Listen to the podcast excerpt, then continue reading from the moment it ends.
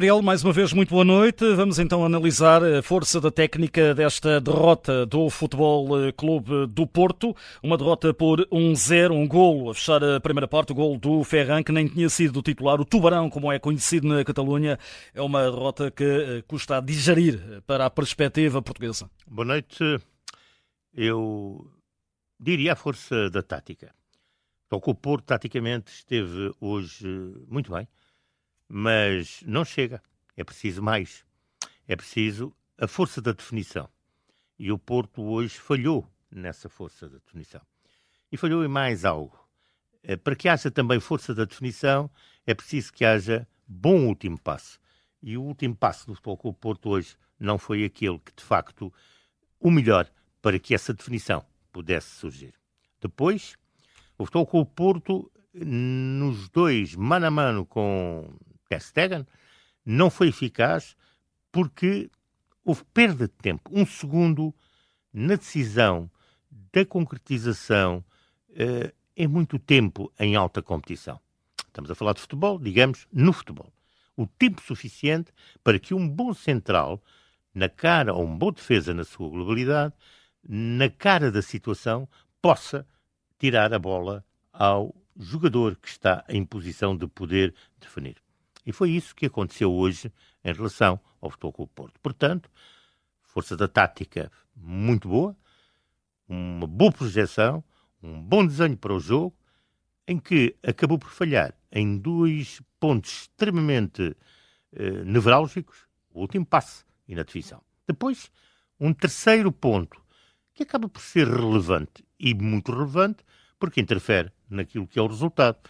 Uma desconcentração a meio campo de um futebolista acaba por dar a oportunidade ao adversário de poder chegar em mano a mano à área adversária com à vontade, e daí o jogador que tem a posse de bola, que tem a bola devidamente controlada, no mano a mano com um grande guarda-redes, como é o Diogo Costa, não teve dificuldade, ou melhor, teve arte e mestria para não ter dificuldade em concretizar o golo, que acaba por dar 3 pontos ao Barcelona, o adversário do Futebol Clube do Porto, esta noite. Eu acho que está praticamente tudo explicado aqui. Bom futebol, por banda do Futebol Clube do Porto, encostar o Barcelona a criar ao Barcelona dificuldades, que não conseguiu fazer golos através daquilo que é o seu futebol.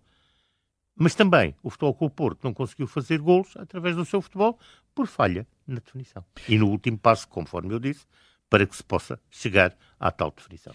O Porto sofre golo realmente no final da primeira parte, uma primeira parte que até é equilibrada, tirando realmente o erro do Romário Baró, que tem toda a influência no resultado final.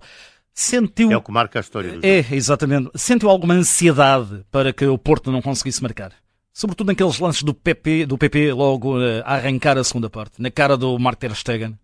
Eu acho que a concentração competitiva é algo fundamental.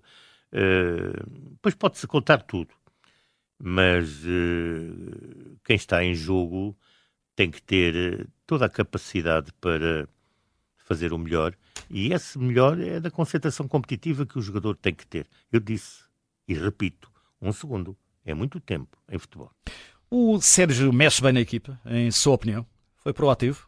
Eu acho que mexe bem na equipa, talvez o pudesse ter feito um pouco antes. Mais cedo. Mais cedo. Eu acho que sim. Devia ter feito mais cedo. Eu não diria muito mais, mas fez a cerca de 7, 8 minutos do fim. Se eu tivesse feito a 12, 13 do fim, com, digamos, o complemento, seria a volta de 20 minutos, teria sido, penso eu, mais útil.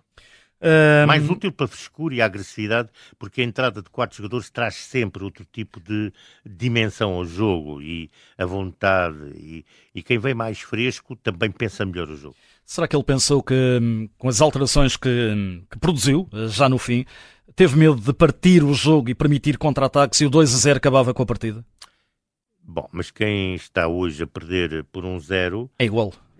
Perder por 1 ou perder por 2 não é bem igual, porque depois o gol average até no final pode ter influência. Mas na circunstância estás em busca de um ponto e, portanto, perder por 1 ou perder por 2...